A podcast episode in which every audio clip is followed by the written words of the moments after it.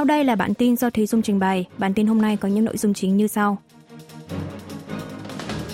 Bán khống bị nghiêm cấm tại các sàn chứng khoán Hàn Quốc cho đến tháng 6 năm 2024.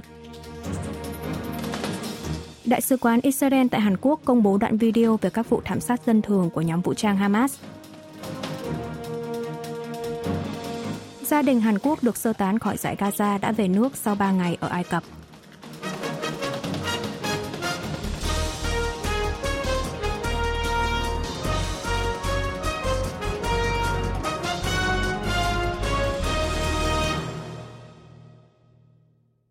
Bán khống bị nghiêm cấm tại các sàn chứng khoán Hàn Quốc cho đến tháng 6 năm 2024. Ủy ban Giám sát Tài chính Hàn Quốc FSC ngày 5 tháng 11 đã mở cuộc họp tạm thời và ra quyết định cấm toàn bộ các hoạt động bán khống cổ phiếu trên các sàn chứng khoán trong nước từ ngày 6 tháng 11 cho đến cuối tháng 6 năm sau. Gần đây, Ủy ban Giám sát Tài chính cho thấy nhiều trường hợp những ngân hàng đầu tư nước ngoài bán khống bất hợp pháp bằng hình thức mượn cổ phiếu và bán trước, sau đó mua lại sau khi giá giảm và trả lại cổ phiếu.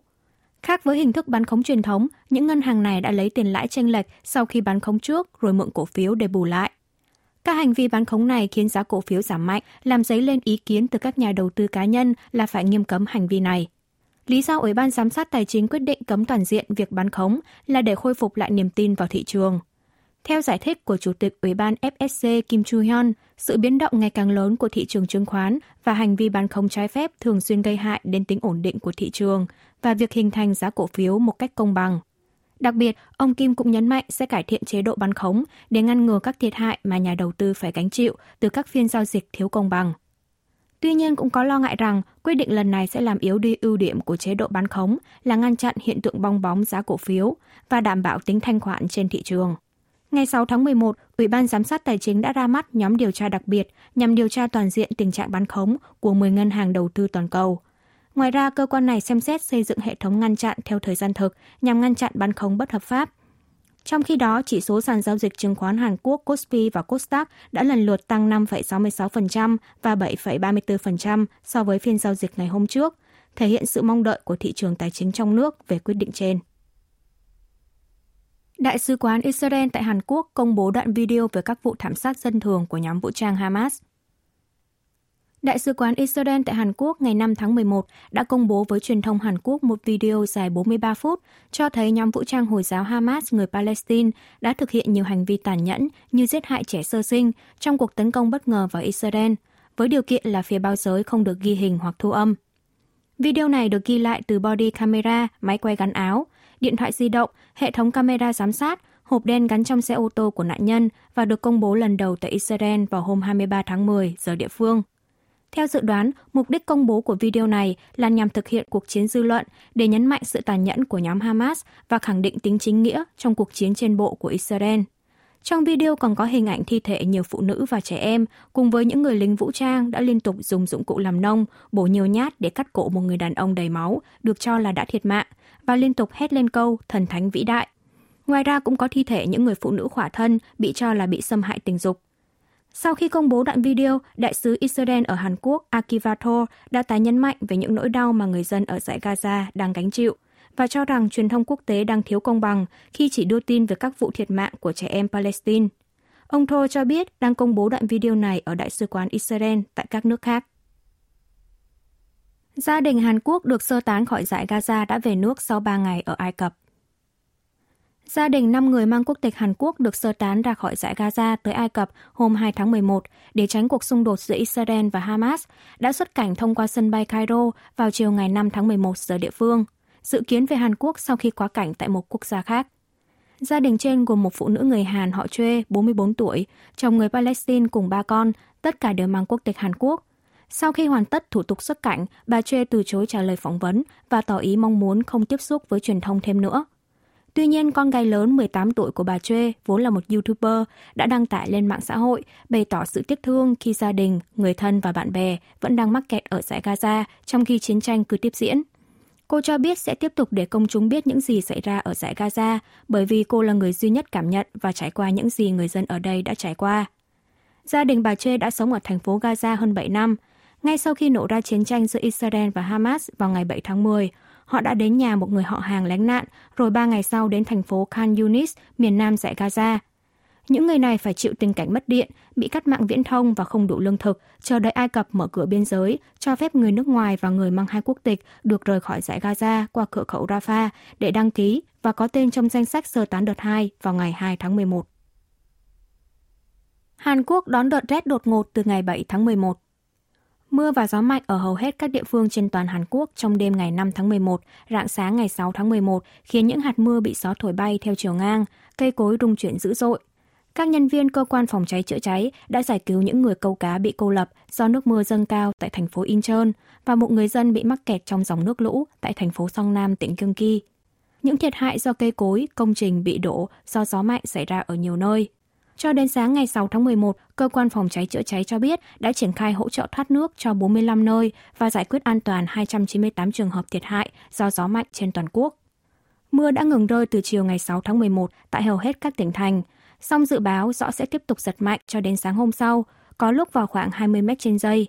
Chính phủ đã ban hành cảnh báo gió mạnh tại nhiều khu vực đất liền trên toàn quốc, cảnh báo sóng lớn cho toàn bộ vùng biển. Người dân phải chú ý kiểm tra tại các cơ sở như nhà kính, băng rôn và cẩn thận an toàn khi làm việc ngoài trời. Sau khi mưa tạnh, khối không khí lạnh tràn vào khiến nhiệt độ giảm đáng kể. Dự báo, nhiệt độ ở thủ đô Seoul sáng ngày 7 tháng 11 sẽ giảm hơn 10 độ C so với sáng hôm trước, xuống còn 3 độ C. Tại tỉnh Gangwon sẽ có nơi xuống dưới âm độ C. Theo đó, cảnh báo rét đậm đã được đưa ra đối với các khu vực miền núi tỉnh Gangwon. Cảnh báo chú ý rét đậm đã được ban hành đối với một số khu vực ở Seoul, phía bắc và phía đông tỉnh Gyeonggi, khu vực Yongso cùng các địa phương phía tây tỉnh Gangwon và tỉnh Bắc Trung Cầu thủ bóng chày Hàn Quốc Kim Ha Song được sướng tên tại giải găng tay vàng của Mỹ. Cầu thủ sân trong người Hàn Quốc Kim Ha Song thuộc đội tuyển bóng chày San Diego Padres hôm 6 tháng 11 đã được trao tặng giải thưởng trong danh mục National Utility của giải găng tay vàng do giải bóng chày nhà nghề Mỹ tiến hành – National Utility nhằm tôn vinh những cầu thủ chơi được nhiều vị trí thuộc giải đấu quốc gia National League. Kim Ha Song đã vượt qua những đối thủ là cầu thủ Marcus Best của đội LA Dodgers và Thomas Hyunsu Edmond của đội St. Louis Cardinals để giành lấy chiếc găng tay vàng danh giá. Cầu thủ Kim Ha Song đã thể hiện năng lực phòng ngự đỉnh cao khi ra trận với vị trí cầu thủ giữ chốt 2, chốt 3 và chặn ngắn trong mùa giải lần này. Theo đó, Kim Ha Song đã trở thành cầu thủ châu Á thứ hai trong lịch sử nhận giải thưởng này, sau tay bóng Suzuki Ichiro, người Nhật Bản. Anh cũng được đề cử trong danh mục cầu thủ giữ chốt 2, song giải thưởng này đã thuộc về Nico Horner, cầu thủ của đội Chicago Cubs.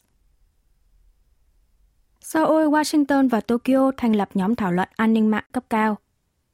Văn phòng An ninh Quốc gia thuộc Văn phòng Tổng thống Hàn Quốc ngày 6 tháng 11 cho biết, ba nước Hàn, Mỹ, Nhật đã bắt tay vào thành lập nhóm thảo luận an ninh mạng cấp cao. Nhóm thảo luận này mang mục đích lập ra các phương án ngăn chặn hoạt động tấn công mạng nhằm đánh cắp tiền để phát triển vũ khí của Bắc Triều Tiên, bao gồm vũ khí hủy diệt hàng loạt. Cùng với đó, ba nước cũng xúc tiến nâng cao năng lực ứng phó chung một cách thực tiễn đối với các hành vi khiêu khích về an ninh mạng toàn cầu. Seoul, Washington và Tokyo đã nhất trí sẽ tiến hành cuộc họp định kỳ của nhóm thảo luận an ninh mạng cấp cao theo từng quý – Việc thành lập cơ chế chung này là nhằm thực hiện biện pháp ứng phó với vấn đề miền Bắc mà lãnh đạo ba nước đã thảo luận tại hội nghị thượng đỉnh hồi tháng 8 tại trại David ở bang Maryland của Mỹ. Theo Văn phòng An ninh Quốc gia, Hàn Quốc đang tìm kiếm những phương án hợp tác đa dạng để xúc tiến liên tục việc phối hợp với các nước cùng chia sẻ giá trị tự do dân chủ như Mỹ, Nhật Bản và Australia. Từ đó, Seoul kỳ vọng rằng sẽ ngăn chặn được các mối đe dọa tiềm ẩn về mạng từ các nhóm tin tặc quốc tế. Quân đội Hàn Quốc dự kiến phóng vệ tinh trinh sát đầu tiên vào ngày 30 tháng 11 tại Mỹ. Bộ trưởng Quốc phòng Hàn Quốc Shin Won-sik trong cuộc họp báo ngày 3 tháng 11 cho biết, vệ tinh trinh sát số 1 của quân đội Hàn Quốc sẽ được phóng vào ngày 30 tháng 11 tại căn cứ không quân Vandenberg, bang California của Mỹ, sử dụng tên lửa đẩy Falcon 9 của hãng SpaceX của Mỹ. Một quan chức của quân đội giải thích thêm là mặc dù chưa có gì chắc chắn, nhưng nước này đang đánh giá vụ phóng có khả năng thành công cao. Vụ phóng lần này là một phần của dự án 425 nhằm nghiên cứu và phát triển vệ tinh trinh sát riêng của quân đội Hàn Quốc, mang mục đích theo dõi và ứng phó với các màn khiêu khích của Bắc Triều Tiên. Bộ Quốc phòng đang đặt ra mục tiêu phóng 5 vệ tinh trinh sát cỡ vừa và lớn có độ phân giải cao vào quỹ đạo cho đến năm 2025, bao gồm 4 vệ tinh radar khẩu độ tổng hợp, tính năng cao và một vệ tinh chở thiết bị quang điện tử và tia hồng ngoại. Trong đó, đây là lần đầu tiên vệ tinh chở thiết bị quang điện tử và tia hồng ngoại được phóng, mang số hiệu số 1 được biết, năm vệ tinh đều có cân nặng là 800 kg mỗi chiếc. Sau vệ tinh số 1, vệ tinh số 2 dự kiến sẽ được phóng vào nửa đầu năm sau. Nếu cả năm vệ tinh trinh sát lần lượt được đưa vào quỹ đạo thành công, quân đội Hàn Quốc sẽ có thể thu thập được thông tin mỗi 2 tiếng một lần về các cơ sở chủ chốt của miền Bắc như căn cứ tên lửa, bãi thử nghiệm hạt nhân. Quý vị và các bạn vừa nghe xong bản tin của Đài Phát thanh Quốc tế Hàn Quốc KBS World Radio. Tiếp theo là chuyên mục Tiếng Hàn qua phim ảnh do Y Trong Ân trình bày.